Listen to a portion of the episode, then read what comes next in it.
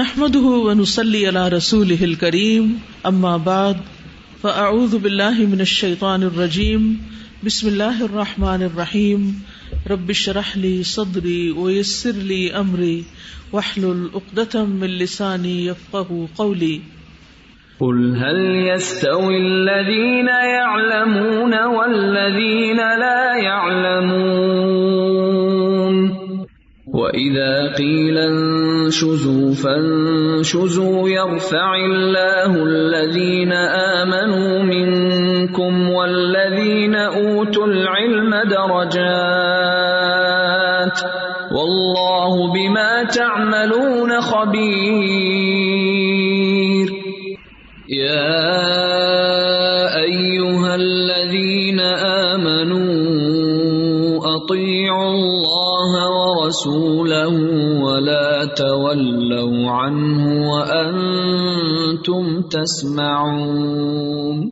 کتاب و فضائل القرآن، قرآن مجید کے فضائل و مناقب کا بیان، حدیث 526 حدثنا معل بن اسد، حدثنا عبد الله بن المثنى حدثني ثابت البناني وثمامة عن انس، قال مات النبي صلی اللہ علیہ وسلم. نبی صلی اللہ علیہ وسلم فوت ہو گئے۔ ولم یجمع القرآن، اور نہیں جمع کیا تھا قرآن کو غیر اربعت سوائے چار آدمیوں کے۔ ابو دردا و معاذ بن جبل و زید بن ثابت و ابو زید کالا و نحن ورثناہ انس کہتے ہیں، اور ہم نے ان کی وراثت حاصل کی یعنی ابو زید کی۔ کیونکہ یہ ان کے بھتیجے تھے، ان کی اپنی اولاد نہیں تھی۔ یہاں اس روایت سے یوں سمجھ میں آ رہا ہے کہ شاید صرف چار لوگ ایسے تھے جنہوں نے قرآن مجید نبی صلی اللہ علیہ وسلم کے دور میں حفظ کیا تھا، جبکہ ہم دیکھتے ہیں کہ ان کے علاوہ بھی لوگ ہیں جنہوں نے قرآن مجید کو حفظ کیا۔ تو پھر دیکھنا یہ ہے کہ اس بات کا مطلب کیا بنتا ہے۔ اس کی کئی ایک تعویلات کی گئی ہیں۔ ان میں سے ایک تعویل تو یہ ہے کہ قرآن مجید کی جو تمام وجوہ ہیں سبات احرف ہیں، اور جن قرآت میں قرآن نازل ہوا ہے، وہ ان چاروں نے ہی بس جمع کر رکھا تھا۔ اور دوسری تعویل یہ کی گئی کہ صرف ان چاروں نے ہی قرآن کو براہ راست نبی صلی اللہ علیہ وسلم کی زبان مبارک سے سیکھتے ہوئے حاصل کیا اور جمع کیا۔ کیونکہ اکثر صحابہ جو ہیں انہوں نے حفظ کیا، لیکن کچھ نبی صلی اللہ علیہ وسلم سے لے کر اور کچھ دیگر صحابہ سے سیکھ کر یعنی انہوں نے براہ راست سارے کا سارا خود نبی صلی اللہ علیہ وسلم سے نہیں لیا۔ اسی طرح ایک تعویل یہ بھی کی جاتی ہے کہ نبی صلی اللہ علیہ وسلم کے زمانے میں قرآن کو سکھانے اور لوگوں کو پڑھانے کی ذمہ داری صرف ان چار صحابہ نے ہی لی تھی۔ اور ایک بات یہ بھی ہو سکتی ہے کہ اپنی معلومات کی حد تک انس بن مالک یہ بات کہہ رہے ہیں، جبکہ اس کے علاوہ دیگر صحابہ جو ہیں وہ بھی حافظ تھے۔ اگلی حدیث ہے، حدثنا صدقة ابن الفضل اخبرنا يحيى عن سفيان عن حبيب ابن ابي ثابت، عن سعيد ابن جبير عن ابن عباس، قال قال عمر ابي اقرأنا۔ ابن عباس کہتے ہیں کہ حضرت عمر رضی اللہ عنہ نے کہا ابئی ہم سے زیادہ کراط کے ماہر ہیں، ہم سے زیادہ پڑھے ہوئے ہیں۔ وہ ان لندا من لہن ابین۔ اور بے شک ہم ابئی کا لہن چھوڑ دیں گے یعنی ان کی غلطی کو چھوڑ دیں گے۔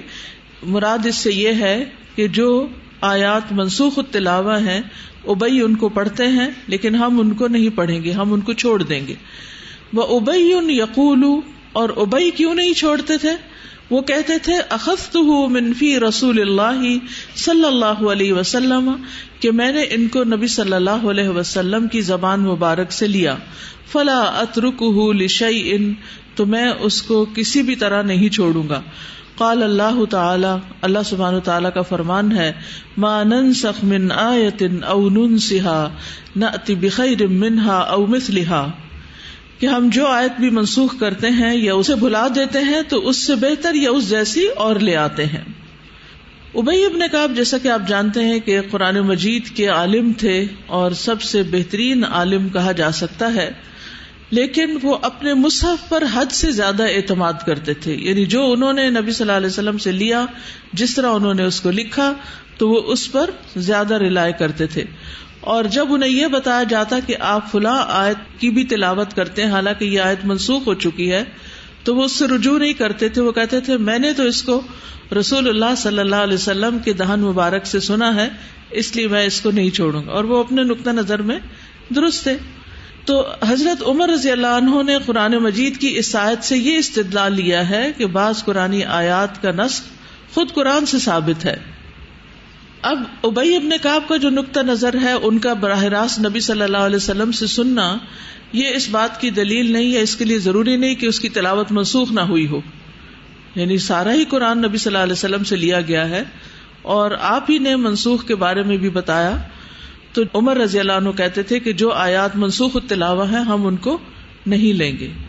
اور جہاں تک ان کا یہ کہنا کہ ابئی جو ہے یہ اقرا انا ہے ہم میں سب سے زیادہ قاری ہیں، تو یہ بات درست ہے اور حضرت عمر کی اس سے آجزی اور انکساری بھی ثابت ہوتی ہے۔ حالانکہ وہ خود بھی قرآن کے بہت بڑے عالم اور قاری تھے اور بہت کچھ جاننے والے تھے۔ بس صرف بات یہ ہے کہ حضرت عمر رضی اللہ عنہ کے اوپر خلافت کا جو بوجھ آ گیا، اس کی وجہ سے ان کی مصروفیات بڑھ گئی اور وہ قرآن مجید کو اتنا ٹائم نہ دے سکے جتنا یہ صحابہ جو قرآن کے ماہر کہلاتے ہیں، ان کو موقع مل گیا وقت دینے کا۔ تو اس میں بھی آپ دیکھیے کہ بعض اوقات کچھ لوگوں کو، کچھ لوگوں کی نسبت زیادہ مواقع حاصل ہو جاتے ہیں۔ اس کا ضروری طور پر یہ مطلب نہیں ہوتا کہ وہ زیادہ علم والے ہیں یا زیادہ بہتر ہیں دوسروں سے، لیکن یہ کہ اللہ تعالیٰ کی یہ تقسیم ہے جس کو جو چیز عطا کر دے۔ اور حضرت عمر کا کہنا کہ ہم ابئی کی کچھ کراط کو ضرور ترک کر دیتے ہیں یعنی جو منسوخ ہو چکی ہے، اور وہ خود اس کو نہیں چھوڑتے تھے۔ اور یہ جو ہے نن سہا یا نن ساہا، ہم اسے فراموش کر دیتے ہیں یا کروا دیتے ہیں، دونوں طرح پڑھا گیا ہے۔ تو یہاں پر بیسواں پارا مکمل ہوا۔ تو اس کا مطلب ہے کہ ٹو تھرڈ بخاری آپ کی مکمل ہو گئی۔ اب الحمد للہ آخری تیسرے حصے میں داخل ہو رہے ہیں۔ اکیسواں پارا باب فضل فاتحت الکتاب۔ سورت فاتحہ کی فضیلت کا بیان۔ حدثنا علی ابن عبد اللہ حدثنا یحیی ابن سعید، حدثنا شعبہ۔ قال حدثني خبیب ابن عبد الرحمن ان حفص ابن عاصم۔ ان ابی سعید المعلا قال سعید بن ملا کہتے ہیں کن تو اسلی کہ میں نماز پڑھ رہا تھا۔ فدعانی ان نبی صلی اللہ علیہ وسلم۔ تو مجھے نبی صلی اللہ علیہ وسلم نے بلایا۔ فلم اجب ہوں تو میں نے آپ کو جواب نہیں دیا۔ کیوں؟ کیونکہ آپ نماز پڑھ رہے تھے۔ کل تو یا رسول اللہ، میں نے کہا اللہ کے رسول صلی اللہ علیہ وسلم انی کن تو اسلی میں نماز پڑھ رہا تھا، اپنا ازر پیش کیا۔ قالا، الم یق اللہ استجیب اللہ ولی رسول ادا دعاکم؟ کیا اللہ سبحان تعالیٰ نے یہ نہیں فرمایا کہ اے لوگ جو ایمان لائے ہو، اللہ اور اس کے رسول کی پکار پر لبیک کہو؟ استجیب اللہ ولی رسول ادا دعاکم، جب وہ تمہیں پکارے جب تمہیں بلائیں۔ ثم قال پھر فرمایا اللہ علم کا آزم سورت فی القرآن؟ کیا میں تمہیں قرآن کی سب سے عظیم صورت نہ سکھا دوں؟ قبل ان تخرج من المسجد، اس سے پہلے کہ تم مسجد سے نکلو۔ فاخذ بیدی تو آپ نے میرا ہاتھ پکڑ لیا۔ فلما اردنا ان نخرجا پھر جب ہم نے ارادہ کیا کہ ہم نکلے قلت تو یا رسول اللہ، میں نے کہا، اللہ کے رسول ان کا کل تلمن کا من القرآن۔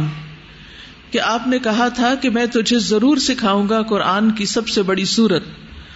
قال الحمد للہ رب العالمین۔ آپ صلی اللہ علیہ وسلم نے فرمایا کہ وہ الحمد للہ رب العالمین ہے۔ ہی سب المسانی یہی سات بار بار دہرائی جانے والی آیات ہیں۔ والقرآن العظیم اور قرآن عظیم اللہ اوتی جو میں دیا گیا ہوں۔ اس واقعے کے دیگر ترک بھی ہیں۔ ایک واقعہ حضرت ابئی ابن کاب کو بھی ایسا پیش آیا جب وہ مسجد نبی میں نماز پڑھ رہے تھے۔ تو بہرحال بنیادی طور پر جس مقصد کے لیے یہ سورت یہاں پر کوٹ کی گئی ہے وہ ہے سورت الفاتحہ کی فضیلت کو بتانا۔ اور اس حدیث کی روح سے یہ قرآن کی سب سے عظیم ترین صورت ہے۔ اور اس کے پڑھنے سے بہت زیادہ ثواب ملتا ہے۔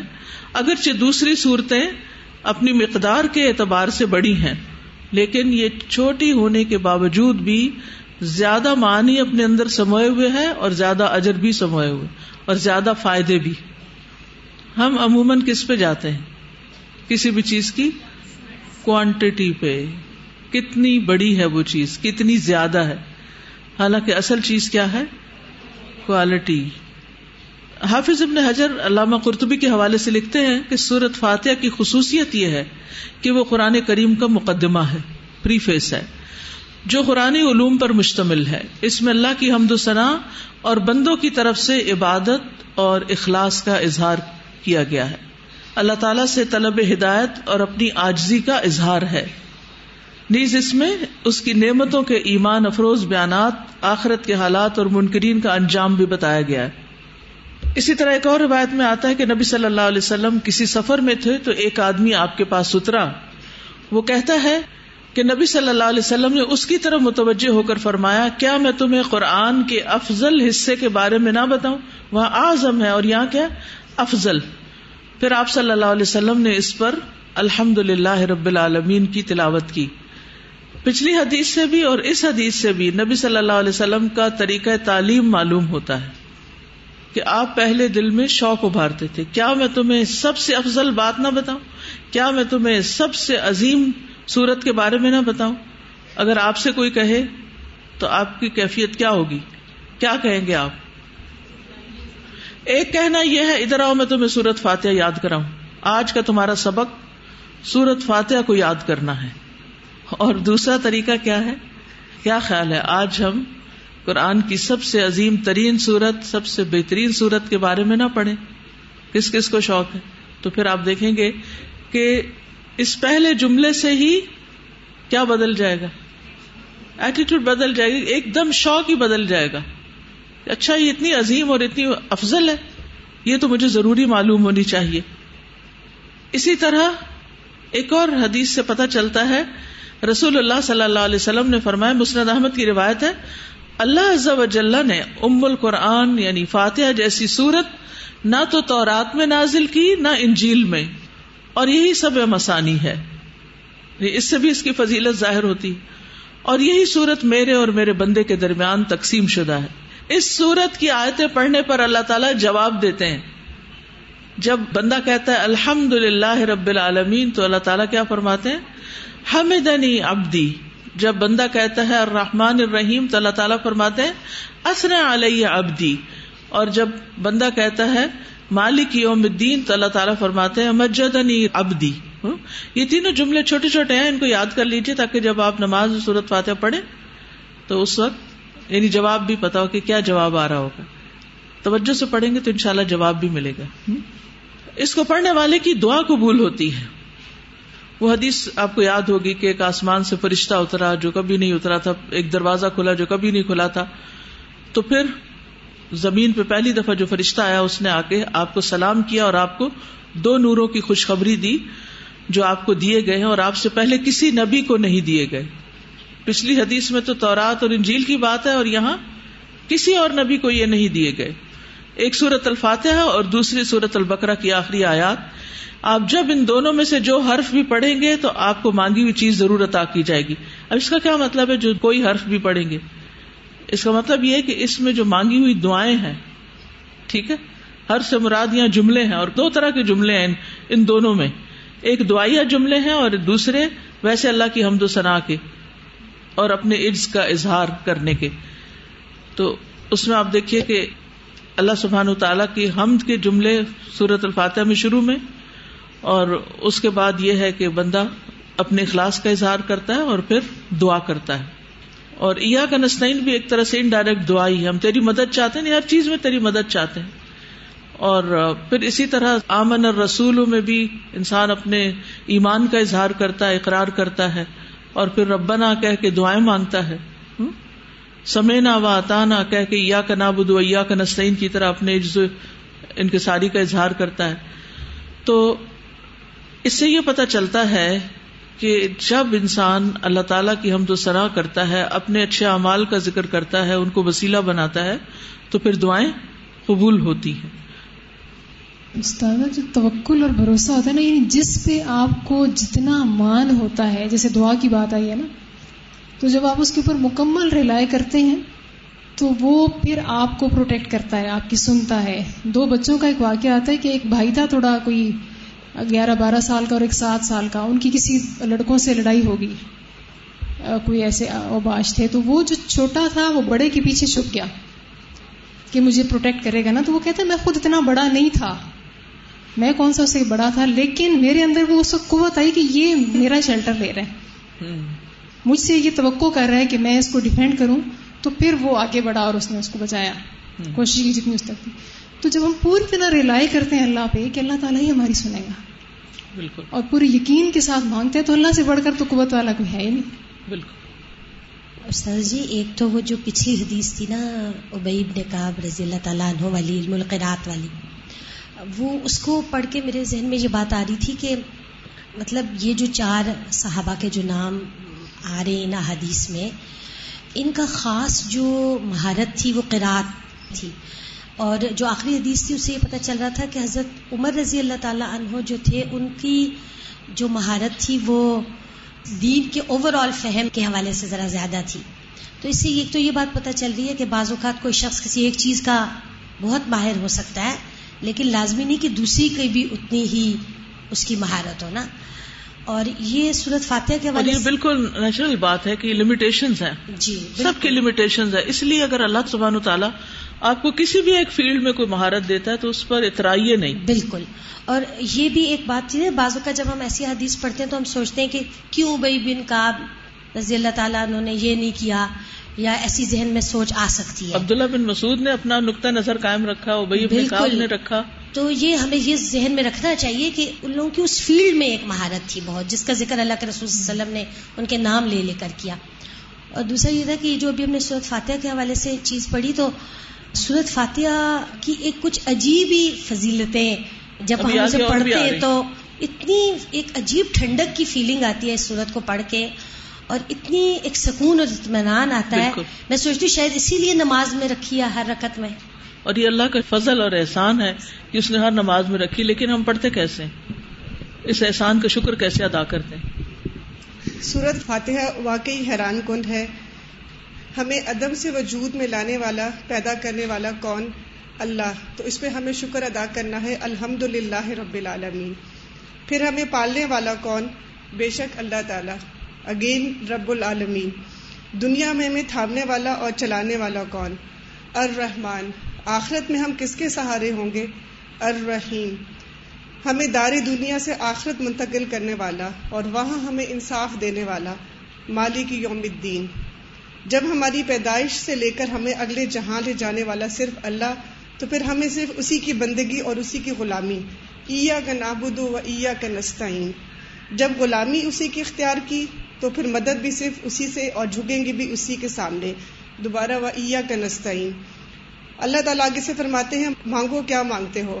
یا اللہ، آپ سے آپ ہی کو مانگتے ہیں، وہ راستہ جو سیدھا آپ تک پہنچا دے۔ ایک دن سے المستقیم۔ ہمیں انعام یافتہ افراد میں شامل کرا دے۔ سرات الزین ان امتا علیہم۔ ہمیں گمراہی اور آپ کے غضب سے بچا لے۔ غیر المخوب علیہم ولادین آمین۔ اور اس میں مجھے جو سب سے زیادہ عائد پسند ہے وہ عیا کا نابود و عیا کا نستعین۔ مجھے یہ فیل ہوتا ہے کہ دل کو نرم کرنے والی آیت ہے۔ جب بھی دلوں میں سختی ہو، اسی آیت کا ورد کرے تو انشاءاللہ اللہ تعالیٰ وہ سختی دور کر دی۔ میرا پرسنل ایکسپیرینس ہے اس آیت کے ساتھ۔ ایا کا نام بدو ایا کا نستعین۔ السلام علیکم استاد استاد یہ واقعہ میرے ساتھ بیتا ہے کہ صورت فاتحہ جو ہے نا، یہ محافظ بھی ہے۔ صورت فاتحہ کی اگر معنی کو سمجھ کے پڑھا جائے تو اللہ ہر چیز دیتا ہے۔ میں اور میری والدہ اور ہم دو تین لوگ گاؤں میں کھیتوں کی طرف نکلے تو ہم گئے تو کھیت ہم ایسے دیکھ رہے کھیتوں کو تو اچانک ہمارے سامنے نا نکل کے وہ جو سور ہے وہ آ گیا۔ تو استاد اب اس کا اور میرا کوئی چند قدموں کا فاصلہ ہے۔ اور میری والدہ اور باقی لوگ پیچھے ہیں میرے۔ تو اس کو دیکھ کے گھبرا گئے۔ ظاہری بات ہے وہ ایک درندہ جانور ہے۔ تو میری والدہ تو وہاں پہ بے ہوش ہوگی نیچے گر گئی، باقی لوگ بھی بیٹھ گئے۔ میرے ذہن میں فوراً آیا، میں نے سورہ فاتحہ پڑھنی شروع کر دی۔ جب استادہ میں ایا کا نابودو ایا کا نستعین پہ تو میں نے زور زور سے پڑھنا شروع کیا۔ اور میری آنکھیں بند ہیں۔ مجھے نہیں پتا اب اس کا کہ وہ کھڑا ہے یا چلا گیا ہے۔ میں نے زور زور سے پڑھنا شروع کیا، پھر میں آیت الکرسی پہ آ گئی۔ جب میری آیت الکرسی مکمل ہوئی، تو میں نے آنکھ کھول کے دیکھا کہ اس کو کسی نے گولی ماری ہے، وہ گرا پڑا ہے۔ اب یہ نہیں پتا کہ گولی کس نے ماری کہاں سے آئی کیسے آئی؟ اور میں نے کہا یہ بس یہی ہے کہ ایا کا نابودو ایا کا نستعین۔ بالکل۔ کہ اللہ کی خاص عبادت کی جائے بندے بھی ہم اس کے ہیں اور مدد بھی اسی سے۔ جزاک السلام علیکم۔ بس صورت الفاتحہ کے بارے میں میرے جو ابھی جو خیال آیا جو پہلے نہیں آیا تھا میں اس کے نام کو یہ سمجھتی تھی کہ قرآن کو کھولنے والی۔ لیکن ابھی مجھے ساری جب ریوائز ہوئی ہیں فضیلتیں تو اس سے مجھے لگ رہا ہے کہ زندگی میں ہم ہر وقت تنگ پڑے رہتے ہیں۔ کبھی اپنا دل نہیں کھلتا کسی چیز کے لیے، کبھی کسی دوسرے کا نہیں کھلتا، کبھی کہتے ہیں قسمت نہیں کھل رہی کسی کی، کسی کا کچھ نہیں کھلا۔ تو یہ ہر چیز کو کھولنے والی ہے۔ یہ ساری، ایسا لگتا ہے جیسے گرہیں پڑی ہوئی ہیں۔ اور یہ ہر گرہ کو کھولنے والی ہے۔ لیکن وہی بات ہے کہ یقین اور ایمان کے ساتھ پڑھیں تو تب۔ بالکل۔